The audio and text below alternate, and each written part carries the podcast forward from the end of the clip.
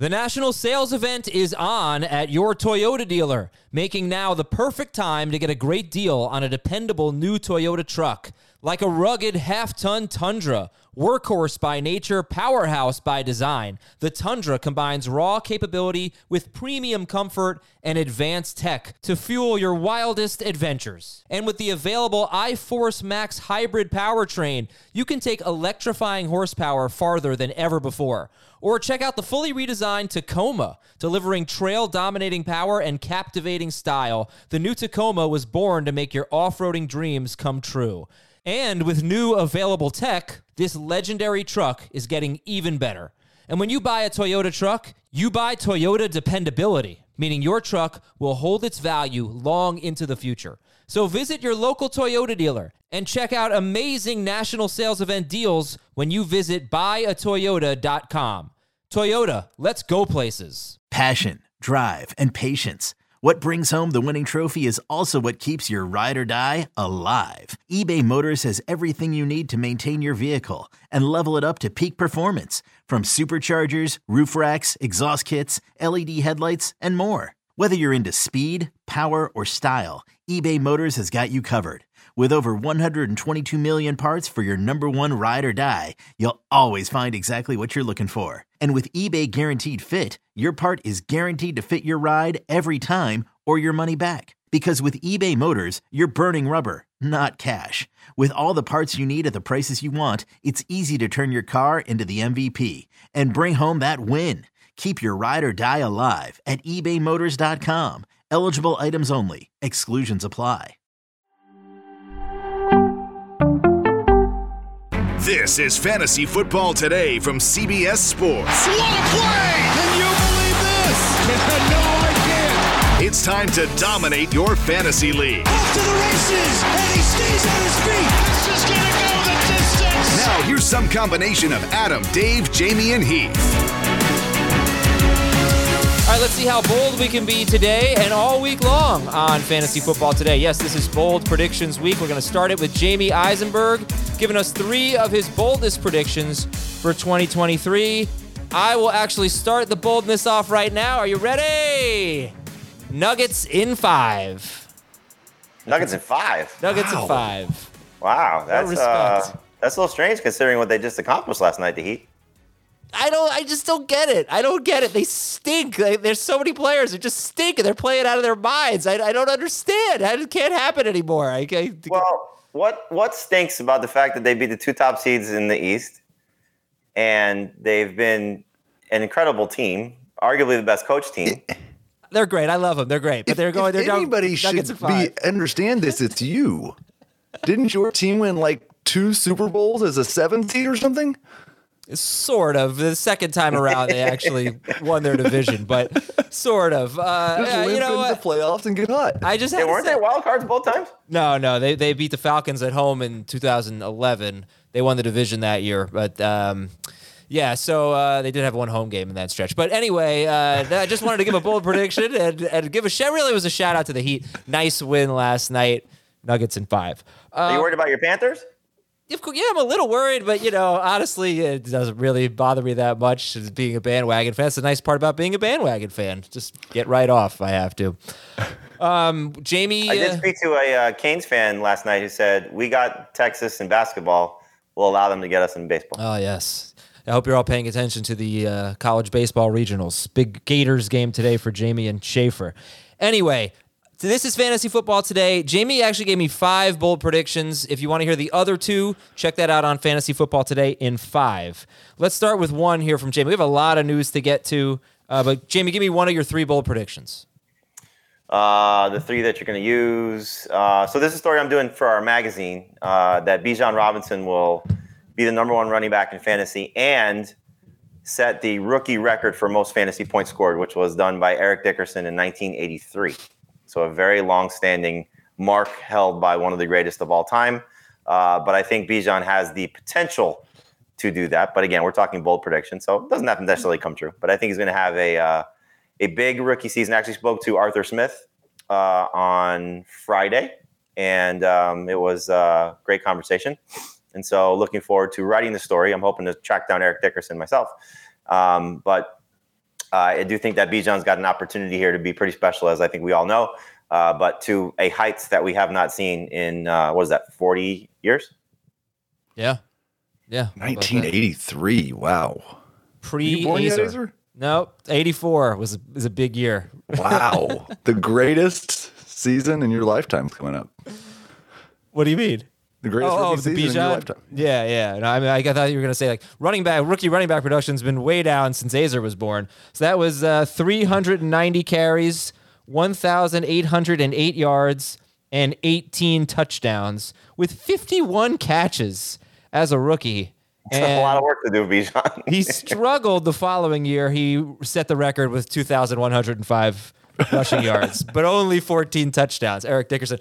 All right, Heath, what's your reaction to this bold prediction? I love it. And there's nothing about Bijan Robinson that would prevent him from doing this. If he is given all the opportunity to do it, he could do it. He has that type of ability. And the Falcons have an offensive system and an offensive line that's going to generate good rushing conditions, just like they did last year.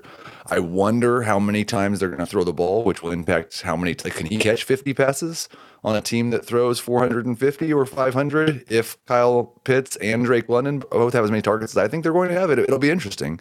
And then I wonder if Arthur Smith talked about this, how much Tyler Allgeier and Cordarrelle Patterson are going to play this year.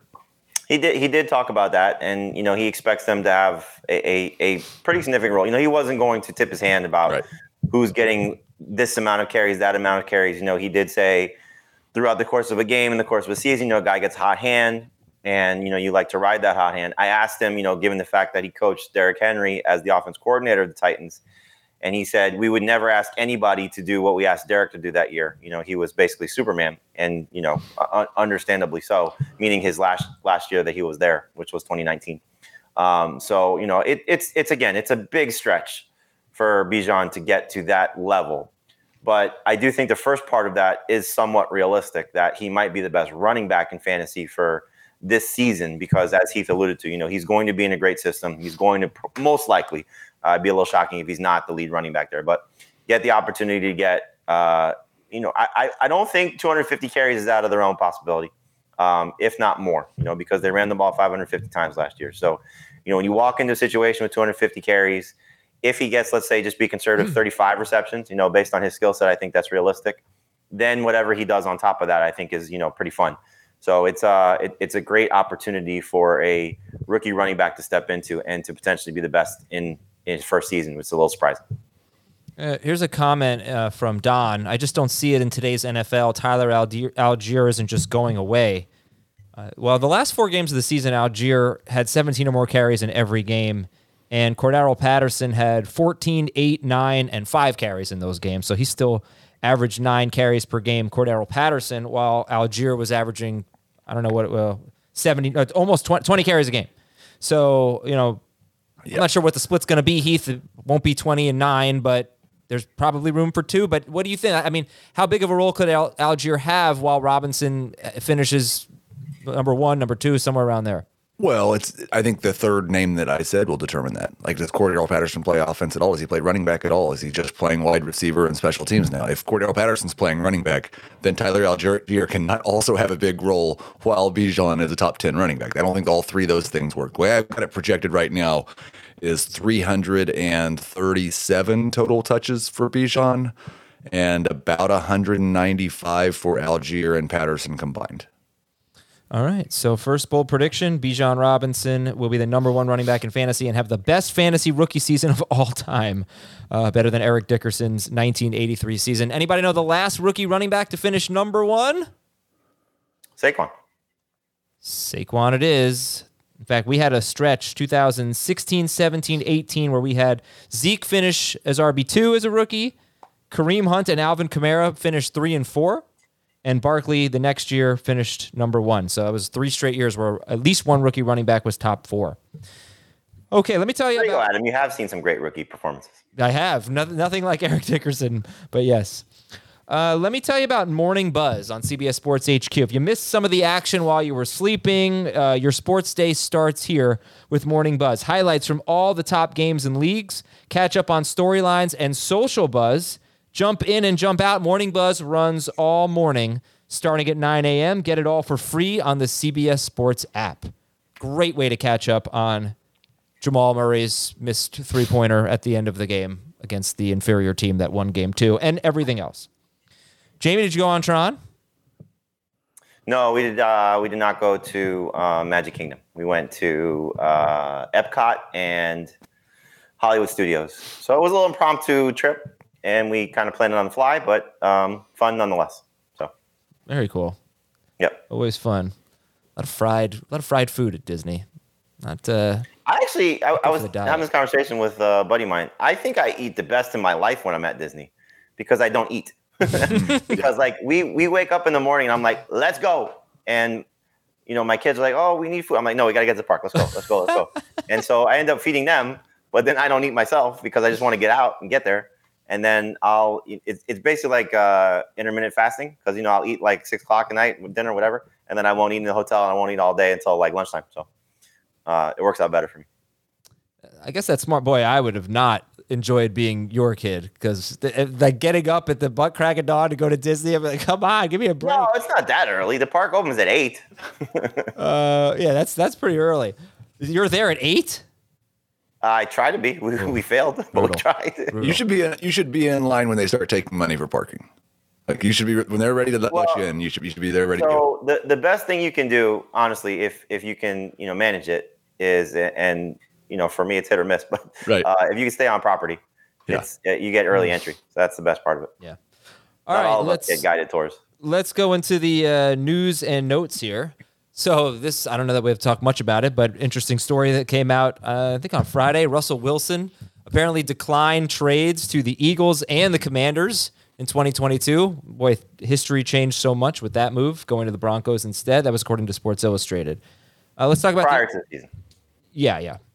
Let's talk about DeAndre Hopkins here. Aaron Wilson, who covers the Browns of KPRC, said there's a strong possibility that the Browns signed DeAndre Hopkins, and the Houston Chronicle saying that Hopkins is interested in returning to the Texans. I don't know. Should we talk about this, Heath, or just let it play out? What do you think? I'll let you decide. Well, I think the first thing we've seen is that the Chiefs and Bills are not willing to pay him $20 million a year. Like he came out and wanted to play for a winner, and then he also said that he wanted $20 million a year, and those two didn't seem to go together. So the possibility of teams has widened. If he goes to Cleveland, I'm going to have a hard time not ranking Deshaun Watson as a top 5 quarterback again. Who said that recently, though, about they wanted to get a certain amount of money, and then they ended up getting it? We were surprised. Oh, Odell. Beckham, yeah. It's insane. Tony Pollard says he's not really limited right now. Things are going in the right direction for him. He expects to be fully ready for training camp. He injured his ankle and his leg in January. All right, let's talk about Dalvin Cook.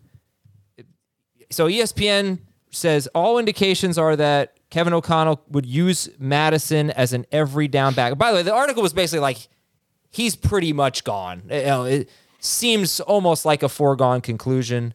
You can read the story on ESPN.com, but it just, there's a lot of it. People don't really seem to think Dalvin Cook is going to be on the Vikings. And now O'Connell's talking about Madison. He called him a 3-down back, basically. So, oh, man, this is going to be a huge story when it actually happens. Let's say Dalvin Cook goes to the Dolphins and Alexander Madison is the lead guy for the Vikings. Heath, when would you draft both of those players?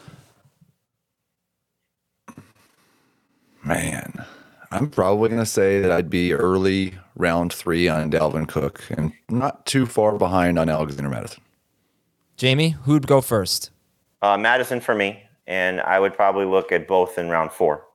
I think for Minnesota's situation, I think Madison's the biggest winner of all this. You know, Dalvin going to the Dolphins, there's still going to be some level of a crowded backfield. I don't think it will be a solo act in Minnesota, but I think if they're making this move, knowing that this is a wide open division now and they're coming off of a playoff run, that you're not looking at doing this. I know money's clearly involved, but you're not doing this unless you are confident that Madison is going to be the guy. So Cook at his age, going to a new team, going to a team that's going to have a lot of mouths to feed in that backfield. Now somebody's going to get cut. It's going to be a matter of whoever it is. It could be just Ahmed or Myles Gaskin, but I don't see the Dolphins necessarily giving Dalvin Cook the same amount of work that the Vikings will give Madison. I agree with all of that, except I'm not trying to poke Chafee T here. Maybe I am. Adam, can we call what the Vikings did last year a playoff run? Isn't it more like a playoff fall? Well, they ran to the playoffs. They fell in the playoffs. They threw to the playoffs, I guess. Then they blew it in the playoffs. Yeah, but they played a really good team. You can't really stumble.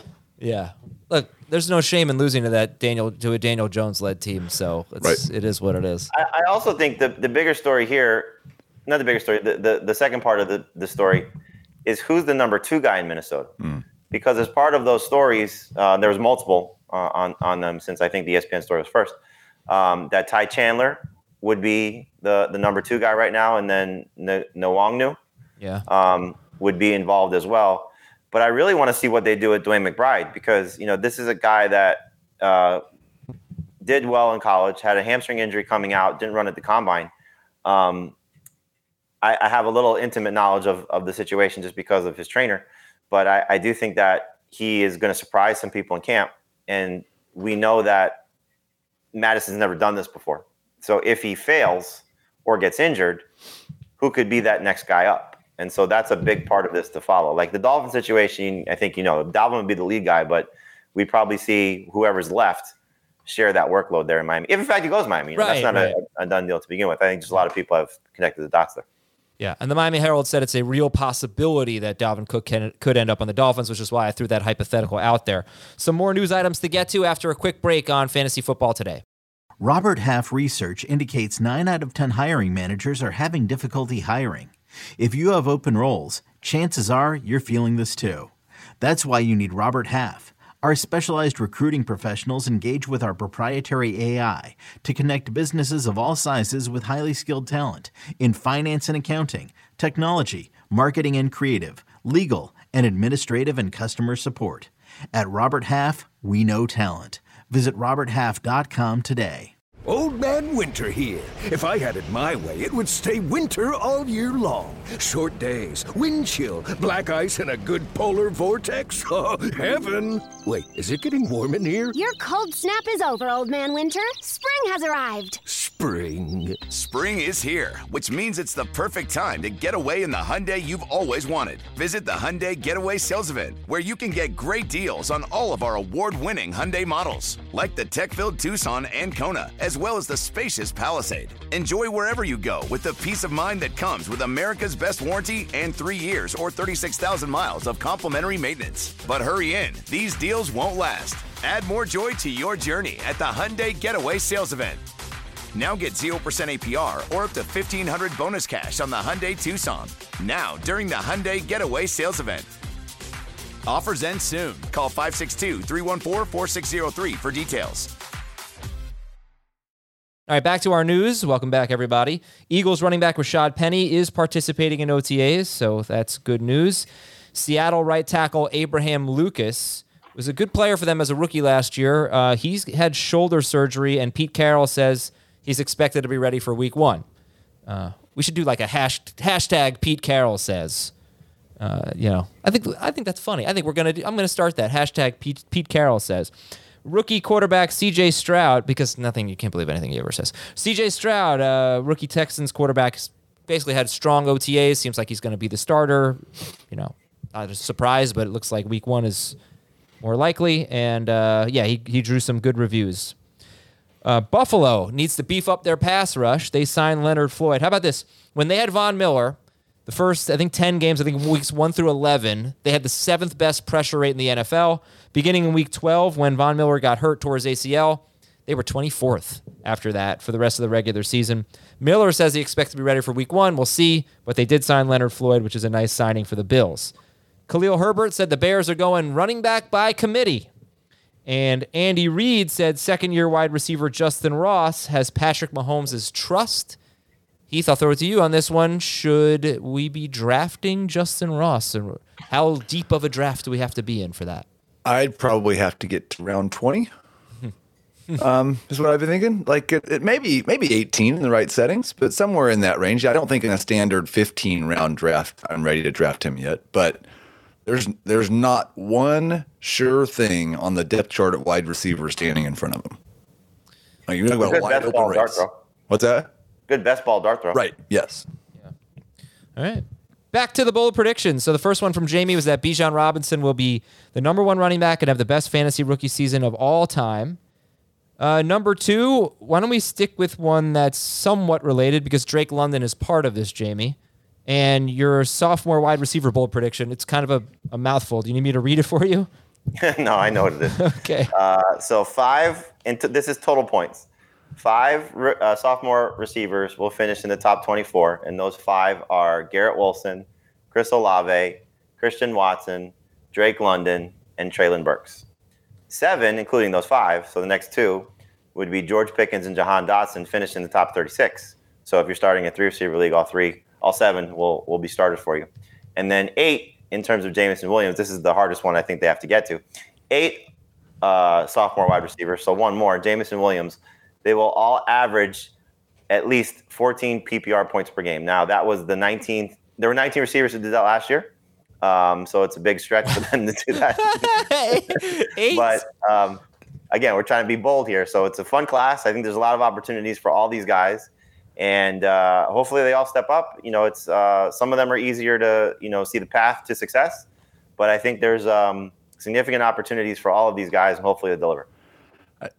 I think, like, I know it was a lot of words, Adam, but I think that the last one was what really made it bold for me, because I've got seven of these guys in my top 27, top 30 for sure. The Pickens is the one that I'm getting more and more scared of, just because I'm not sure there's going to be a huge change in how many targets he earns. But I love these guys. Mm. Well, let me read it again. Okay. So five sophomore wide receivers will finish top 24 in total points. They are Garrett Wilson, Chris Olave, Christian Watson, Drake London, and Treylon Burks. That's pretty bold. I mean, based on average draft position or early rankings, Treylon Burks in the top 24 is pretty bold. Then two more will finish top 36, George Pickens and Jahan Dotson. And they're all going to average at least 14 PPR points per game, and so is Jameson Williams after he serves his five-game suspension. So, really, he's also calling for one of the greatest wide receiver seasons we've had. Yes. Because two of those guys are going to score 14 fantasy points per game and not be top 24 wide receivers. Yeah. That's good. Well, no. You got to factor in Williams is not playing the full season, so he's not going to get there. And there's probably going to be some injuries along the way. That's true. Dotson had a couple of hits. This is save points. That's why I said I think there's going to be five that have great seasons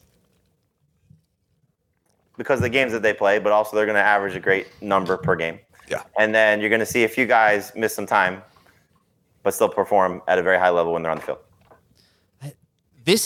This would be like hitting the lottery. There is greatest parlay ever. Really, really difficult. Which one concerns you the most of this whole thing? What concerns you the most? What part is the most? Oh, the 14 points per game. That's the hardest part. All right. So what about Wilson, Olave, Watson, London, Burks as top 24 receivers? And Pickens and Dotson top 36. What concerns you the most? So the first four, minus Burks, I have inside my top 24 already. So I'm not as high on them collectively as Heath is. Burks, I think, right now is at 30, and then the other two guys behind him are in the top 36. So the more I see about Burks, and if you want to do some light reading, I did last week some OTA wrap-ups of the NFC and the AFC, split them up into two stories. And so I went through basically like a lot of beat reports, and the research was more heavy lifting than the writing, just on trying to find things that were relevant. But, you know, you just hear some great things about Burke so far. I think you've heard me reference that I spoke to Chigokonkwo earlier this offseason. He was very high on him. Again, they're in shorts and in T-shirts. You know, they're running against air. But you go back to last year. This time last year for him was an absolute disaster. He had the conditioning issues, you know, ended up, you know, finding out that he had asthma.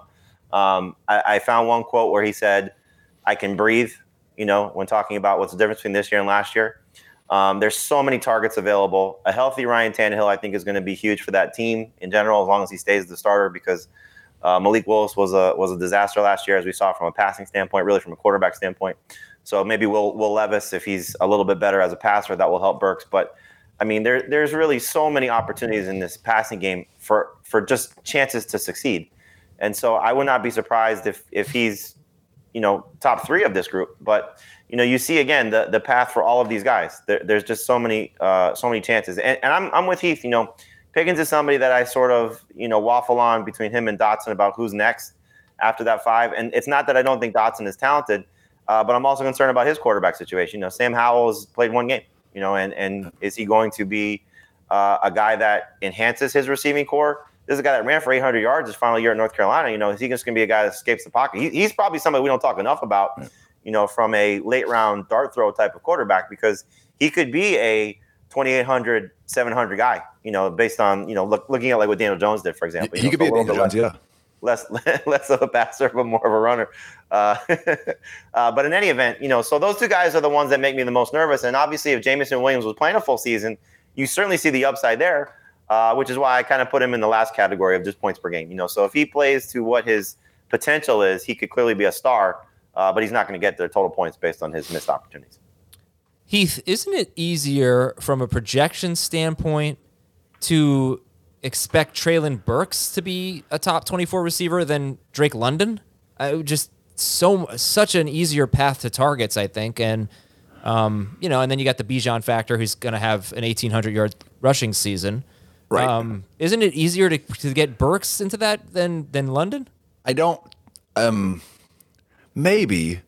It's harder for me to believe that the Titans are going to open up the passing game and throw more than they did last year. And I expect that the Falcons are going to throw more than they did last year, because they threw more when Desmond Ridder was the quarterback, and they've talked about how they have to throw more. But there is less. There's one less significant piece of competition for targets, but it's still just one guy. The number 2 wide receiver on the Falcons is Mac Hollins. There's absolutely no reason that Kyle Pitts and Drake London couldn't both have a 25% target share, or maybe one of them's 27 and one of them's 25. But there's not other guys to throw to. Okay. Speaking of target share, how about 2 wide receivers on the same team? Just crushing it. And, Jamie, your last bold prediction that we'll get to today. Again, if you want to hear more, check out FFT and 5 about the Jaguars wide receivers. Go ahead. So the bold prediction is that Calvin Ridley and Christian Kirk will be the best wide receiver duo in the NFL from a fantasy perspective. But, the ones that they, I think, would have to leap over, because I think it's easy to say based on how we have them ranked. That's kind of the way I approached this was Jamar Chase and Tee Higgins, Devontae Smith and A.J. Brown and Devontae Smith, to be respectful, and Tyreek Hill and Jalen Waddle. I think those three, based on fantasy duos, go into the season as the best trio. Now, there's obviously some other teams and some guys you could throw into the mix and, certainly up for debate. But let's have some fun with the Jaguars guys. And if Calvin Ridley can return to form and Christian Kirk can – sort of build off what he did last year, I do think that Trevor Lawrence is going to have a big season. So the way that I sort of stumbled upon this was in the 5 that I gave you. I was trying to think of just some that are fun, and I was like, I want to do a Trevor Lawrence bold prediction because I think he's going to have a great season. And so I gave you the Anthony Richardson one, which we'll talk about on the other show. So I don't want to give you too many quarterback ones. So I was like, let's get a Jaguars one in here somehow. And okay, let's look at the receiver. So I think these guys are going to have huge seasons. To what level, we'll find out. The other way I was sort of toying with this was, are they going to be the new, because you've heard me say this a few times, are they going to be the new Mike Evans and Chris Godwin, in terms of how they produce, in terms of one guy, big play throughout, one guy catching a lot of passes. But I think taking it to another level was just a little bit more fun. So if Ridley and Kirk are the 2 top dogs by a significant margin for Trevor Lawrence, no Evan Ingram, no Zay Jones, no running back involvement, and we are getting 150 targets for both these guys, which is clearly a stretch. But I think they can have just absolutely monster campaigns. So, Heath, I'm going to throw out some stats for you here. Looking at Trevor Lawrence, who did so much of his fantasy damage in 2022 in a 5-game stretch. It was by far the best 5-game stretch of the season for the Jaguars offense. And Lawrence was on pace for 4,913 yards, 44 touchdowns, 3 interceptions. So a best-case scenario for Lawrence, I could see him flirting with 5,000 yards in 17 games, 4,900 yards. I could see it. 44 touchdowns, 3 interceptions, not going to happen. But if you just look at the yards, he averaged 38.4 pass attempts per game. In those 5 games, Christian Kirk was on pace for over 1,300 yards. Zay Jones was on pace for over 1,400 yards. And they both had a target share between 24% and 26.6%. Evan Ingram actually had a 20% target share in that stretch, but really nobody else got targeted. So Can you see a 4,900-yard season from Trevor Lawrence? And if he gets there, what do you think about Jamie's bold prediction that this is the best receiving duo in fantasy? Okay, I'm going to address two things. First yours, then Jamie's, because I do think, like, if you look at the best five-game stretch of every quarterback in the NFL over the last 10 years, a lot of them would have projected for a 4,900-yard season the next year. There are a lot of quarterbacks. What? I'm aware. I'm asking. Okay. If you think okay. I just want to make sure everybody else was as well. I'll go on record say I think Trevor Lawrence can throw for 4,900 yards. The thing that I like the most about the bold prediction is I think that the talent is there. Like if Trevor Lawrence becomes the quarterback that he was projected to be and has one of those, like he could do that. Calvin Ridley, we've seen him be that guy. Christian Kirk was a borderline top 12 wide receiver last year. The talent is there. The thing that I think that where it gets into trouble. It's kind of the opposite of the Atlanta situation. There'll be a lot more pass attempts. That's one way it's the opposite. But also, I don't think there's going to be two guys with a huge share of the target because I do think that Evan Ingram's going to be involved, and I do think they're going to throw it to their running backs a little bit. And I do think Zay Jones seems to still be a big part of the plan. So, but I've come around more and more on the Kirk-Ridley combo, and I think I have them both inside my top 24 now. But, I mean, obviously it's bold. That's the reason. Yeah. You know what's funny? The hardest thing about this is it's not them. It's that Chase and Higgins are pretty damn good. Mm-hmm. Yeah. And Brown and Smith are pretty amazing. And that Tyreek Hill and Jalen Waddle are pretty good. And then you factor in, you could make a lot of other cases. I mean, Jefferson and whether it's Addison or Osborne, yeah. Cooper Kupp and whoever else is there, there's just so many great, lead receivers and then the second guy. I mean, I think, you mentioned this, Heath, and I'm glad you shined a little bit of light on Kirk, but really he's the one I think that has to step into a secondary role now if Calvin Ridley, to what you said, if Calvin Ridley returns to form, which is, what would have to, clearly be the case for this. But if he is that guy, again, does Kirk still get the chance to shine as – and for this to come true, it would have to be the 1A, not just a 2. He would have to clearly be better than Jones, clearly be better than Ingram. And then really being like that. Because I think you're right, Adam. You can see Trevor Lawrence doing everything he needs to do with the heavy lifting to make these guys successful. The offense should allow these guys to be successful. It's can these two receivers, one get back to a level, one, sort of adjust himself and then get to another level as well. And that would be, I think, the hardest part of this. Yeah. By the way, last year, I just looking at this now, Tyreek Hill and Jalen Waddle destroyed in this category. They had over 3,000 total yards, 3,000 receiving yards combined. Of course, Chase and Higgins both missed time with injury. The second best duo would have been the Eagles guys, Brown and Devontae Smith. They were around 2,600, I think. But the reason I just brought up that five-game stretch is because if there is a scenario where Trevor Lawrence throws for 4,900 yards, I just wanted to see what it might look like. And you had Zay Jones actually lead the team in targets. He had a 26.6% target share. Was amazing in those games. Christian Kirk, 24%. Evan Ingram, 20%. And Travis Etienne had 9 targets in those 5 games. Who is the Texans come to mind for me, but the worst duo? Oh, could be the Giants, honestly. I mean. Oh, for sure. Well, I don't know. Texans could have been. No, Brandon Cooks, yeah. We're not counting Darren Waller. Cooks is not with the Texans. No, you mean who's going to be this year? Who was last year? This year. I'm sorry. I thought you meant last year. No, we could find out who. So we got Nico, Robert Woods, and Tank Dell, and Mechie. A lot of unknowns there. Yeah, I'm more certain that the Giants are bad, but the Texans could be worse. You underestimate Darius Slayton. He's not that bad. So I for the magazine and for the site, so a little peek behind the curtain for those of you who don't know, when you click on a player page. And you see those player outlooks. We write all of those player outlooks. Myself, Heath, Dave, Dan, Chris. Adam doesn't know how to write, so he doesn't do this. True. But we do all those player outlooks. So I have the NFC East and the AFC East. Heath, you have the West. The West. Dave does the South, and I think Chris and Dan split the rest, or split the North. So I was doing the Giants player outlooks the other day, and Slayton actually wasn't horrible. It's funny because he got overlooked by what Richie James and Isaiah Hodgins did at the end of the season. But there was a stretch before those guys where he was producing fairly consistently. He missed a portion of the season, but he's very, very intriguing. It's clearly not somebody that you're going to target on draft day, but if Wan'Dale Robinson and Sterling Shepard aren't back, and you're talking about Jalen Hyatt trying to fit some role. You know, he was asked about this. Where does he feel most comfortable, playing in the slot, playing outside? I think it's pretty clear at this point that Hodgins and Slayton are the two outside guys. And so Hyatt's going to have to fight with, and this is going to sound funny, but he's going to have to fight with Paris Campbell, I think, for the slot role if those other two guys aren't healthy.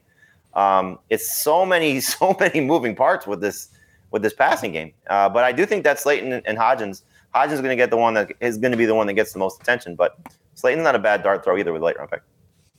Bold prediction. Here we go. Then we got to your emails. The Giants wide receivers in just yards outgain the Chiefs wide receivers. Interesting. Yeah, I don't know why. Okay. All right, let's take a break. I've gone crazy. It is, speaking of that, it is a funny exercise that if it was any other quarterback looking at that group in Kansas City, you say, like, I'm not drafting that guy. No. And here we are. He's number one for everybody. I mean, are the Chiefs going to have an 800-yard receiver? Does it matter? No, it doesn't. But the Giants have, I think, a better chance of having an 800-yard receiver than the Chiefs. No, I wouldn't say that. But not much worse. All right, enough Giants talk. We'll be back with your emails, fantasyfootball@cbsi.com. Stick around. Hey, it's Kaylee Cuoco for Priceline. Ready to go to your happy place for a happy price? Well, why didn't you say so? Just download the Priceline app right now and save up to 60% on hotels. So whether it's Cousin Kevin's Kazoo Concert in Kansas City, go Kevin, or Becky's Bachelorette Bash in Bermuda, you never have to miss a trip ever again. So download the Priceline app today. Your savings are waiting. Go to your happy place for a happy price. Go to your happy price, Priceline. This episode is brought to you by Pepsi Wild Cherry. Pepsi Wild Cherry is bursting with delicious cherry flavor and a sweet, crisp taste that gives you more to go wild for. Getting wild may look different these days, but whether it's opting for a solo Friday binge watch or a big night out, everyone can indulge in their wild side with Pepsi Wild Cherry, also available in Zero Sugar. So grab a Pepsi Wild Cherry and get wild. All right, here we go. A few emails, emptying the inbox here. We got some great Dynasty emails that I hope Heath is able to read on his special Dynasty show on Tuesdays. Check it all out, youtube.com/fantasyfootballtoday. If you want to watch it, youtube.com/fantasyfootballtoday. You can also hear it just on this podcast. All right. Anyway, first email comes from Scott from the land of the second greatest switch hitter in baseball history, Eddie Murray. Well, is that Baltimore? Or I don't know where Murray's from.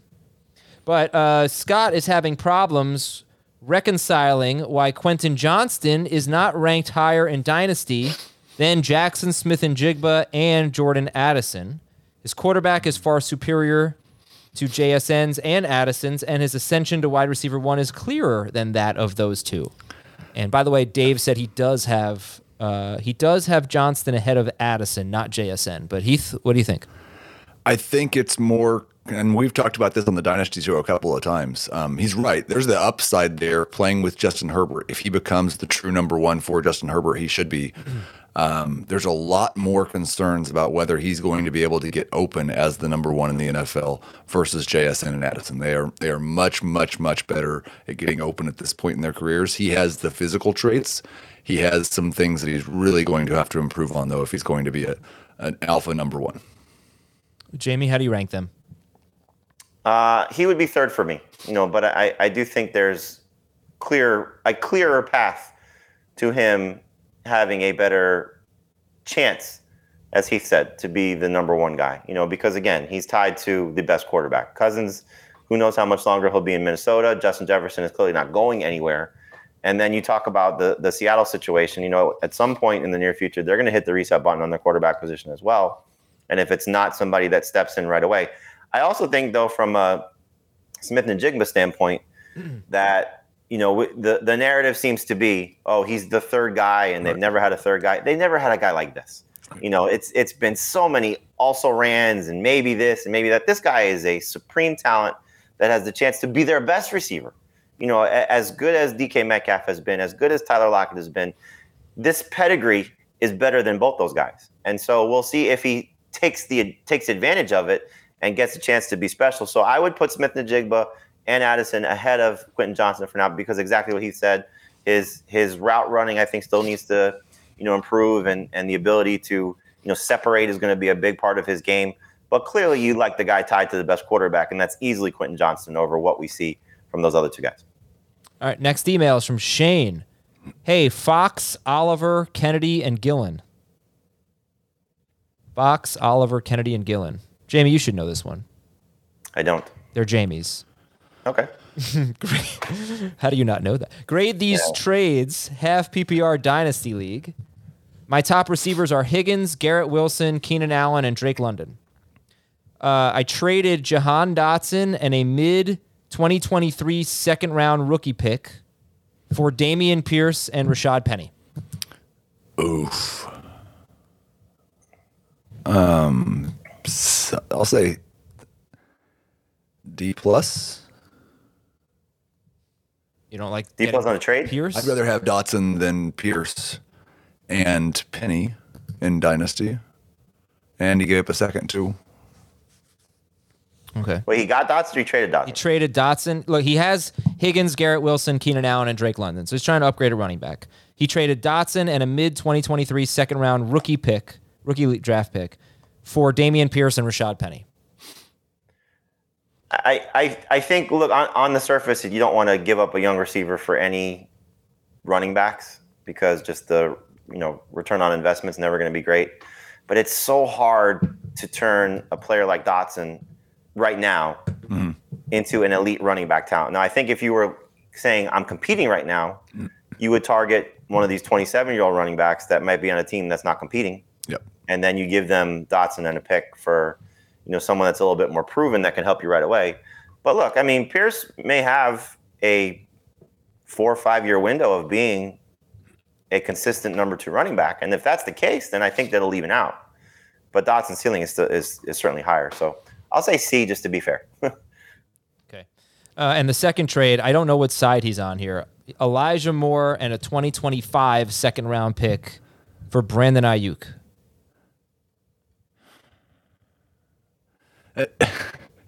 That's the thing we didn't talk about with Hopkins and possibly going to Cleveland. Like, is Elijah Moore going to get overlooked again after we thought he finally got somewhere they wanted him to be? I'd still rather have the Moore side.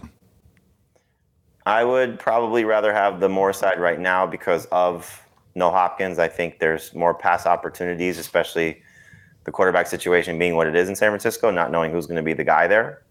But yeah, obviously, if Hopkins goes, forget about it. You want Ayuk. All right. Next question is from Aaron from Saskatchewan, Canada. I'm looking at making some running back trades with my rookies if they escalate to starters. Half point PPR between Chase Brown, Kendry Miller, and Dwayne McBride. Who has the most upside? Should each one take over as a starter? Which established running back would you put at their level? Like, would McBride be as good as Akers or Gibson, etc.? So Chase Brown, Kendry Miller, Dwayne McBride. If they're starting? Yeah. Well, who has the most upside, and then how good would they be if they were starting? I think it's hard to overlook Chase Brown starting for the Bengals and not say he has the most upside. It seems like because Joe Mixon could get cut, that's the one that's easiest to see, although Miller with the Saints and a couple of old backs and one of them in legal trouble, I guess. I'd probably go Miller, then Brown, then McBride, but I would say that Brown and Miller are closer for me than McBride is. Yeah, Brown and Miller are definitely the top two for me. It's just, if we're just talking about this season, the guys behind Joe Mixon, Chase Brown should be the best. The guys behind Kamara, I think, even though he said two, older guys, but I don't think Jamal Williams is not going to have a role. No matter what the situation is, So Miller, I don't think is going to step ahead, and I think probably the same thing with the guys behind Madison. Madison were to be the starter there, and then he misses time. I think we'll see Chandler, Nwagnu, however you pronounce it, I apologize, and McBride all sharing work.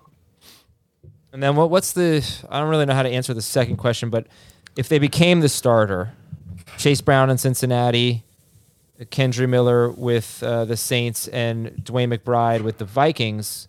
Where would you rank them, I guess, around which other running backs? Well, I'll go back to the way you started the show. They'd be in the same range as Madison and Cook, you know, round 4, round 5 for me. You know, if they are the guy. And I think, were we talking dynasty here? Yeah. Okay.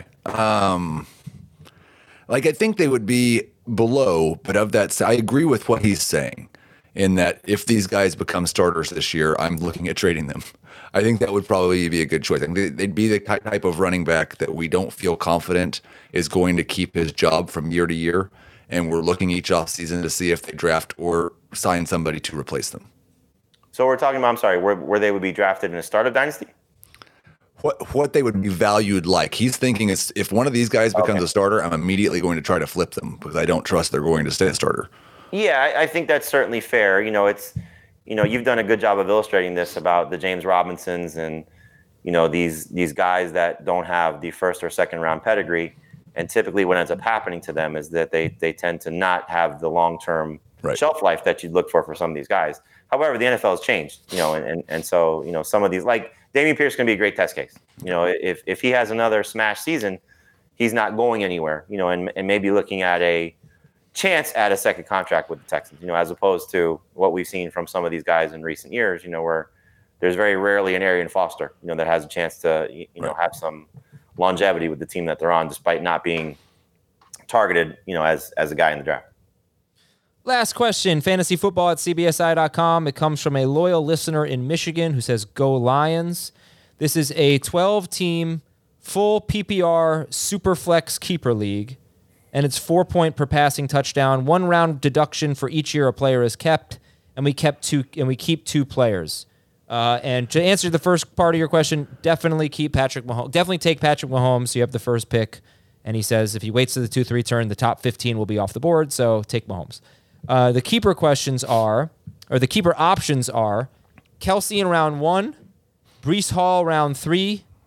Remember, this is super flex. Travis Etienne round 3, Ramondre Stevenson round 6, Jalen Waddle round 7, Ken Walker round 10, Kenny Pickett round 10, Calvin Ridley round 11, Jameson Williams round 11.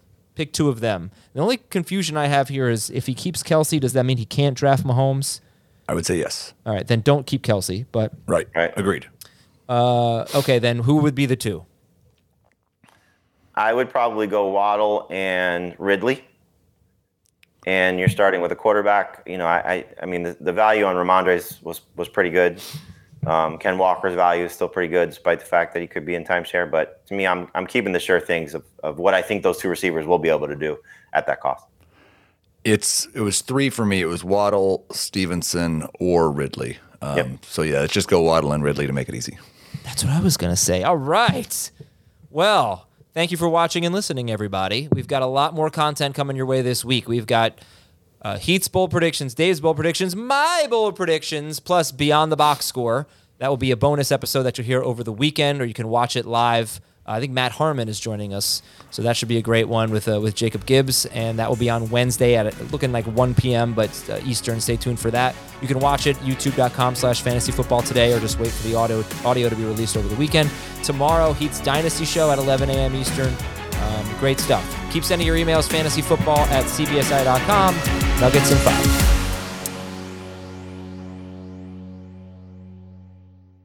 It's the UEFA Champions League on Paramount+.